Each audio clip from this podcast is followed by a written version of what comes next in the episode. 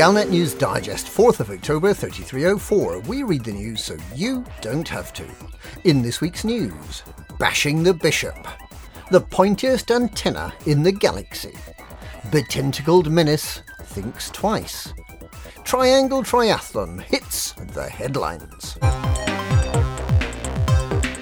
Bashing the bishop.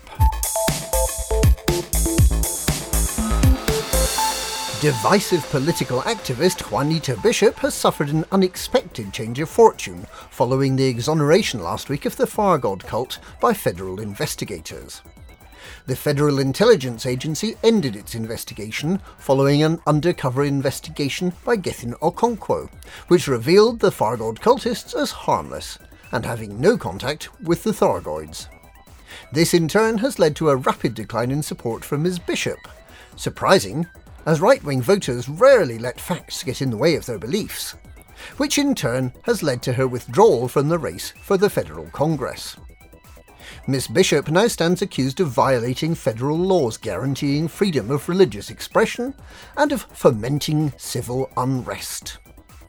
Bishop remains unrepentant and issued a blistering statement to the media, branding Congress as fools and calling once again for what she described as Thargoid spies to be rounded up and executed, to help ensure public safety.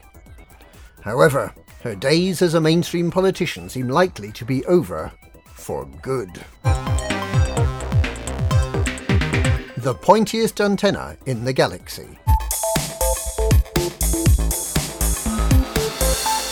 Following last week's Oktoberfest, which demonstrated that shooting wanted commanders is far more popular than supplying sausages and tasteless yellow lager, this week's appeal is for salty, salty tears to be delivered to the Broadcast Cobra faction in HIP 16038.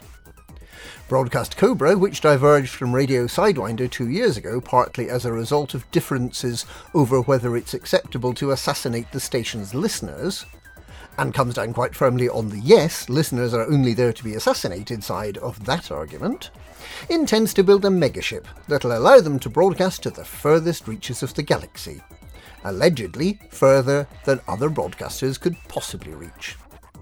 The station has not yet clarified whether its presenters will be actively destroying shipments of goods arriving in response to the appeal, but it seems likely that the HIP 16038 system could be quite lively over the coming week. The tentacled menace thinks twice. Despite their recent deployment of far larger Hydra interceptors, the Thargoids seem this week to be beating a retreat in the direction of the Pleiades, with targets in Nauni and Baal, both of which have been previously targeted. Following an initial deployment of Hydras round the Gnosis, they appear to have been withdrawn from service for modifications before making a triumphant return to service over the past week. Both targeted systems have wrecked megaships near planet AB3, and of course the Aegis Acropolis and Vanguard are in attendance. Commanders are encouraged to take missions from the Aegis ships, as this may go some way to offsetting the massive rebuy and repair bills that result from taking on the Thargoids.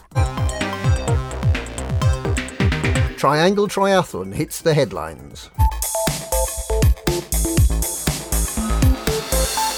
The Buckyball Racing Club's current challenge, the Triangle Triathlon, received some welcome publicity today with the participation of two celebrities. The hugely complicated course is open to experienced buckyballers and foolhardy novices alike. It consists of an SRV race from Kulhas Folly and then flying a ship launched fighter through the habitation ring of a docked Majestic class interdictor, through the access tunnel of a military installation, and then through the curved SRV perimeter tunnel of Kulhas Folly again, before landing the mothership back at the base. Demonstrating how complicated the course can be were famous rock musician Edward C. Lewis and pen and ink artist Will Rembrandt Flanagan, who's been creating vignettes for Inktober. The deadline for this edition of Galnet News came too early for the broadcast, but we can predict that following a long outfitting session during which the celebrities forgot to buy at least one essential item of equipment, they blew up their SRV, were attacked and destroyed by the Imperial Navy, were attacked and destroyed by pirates, and finally destroyed the remaining ship-launched fighter in the service access tunnel at Koolhaas Folly, finally clocking a race time marginally faster than Commander Elias Thane, the slowest SRV driver of all time. Next week, the dynamic duo will be demonstrating once again just how hard it is to shoot Thargoids. And that's this week's Galnet News. Galnet News, we read the news so you don't have to.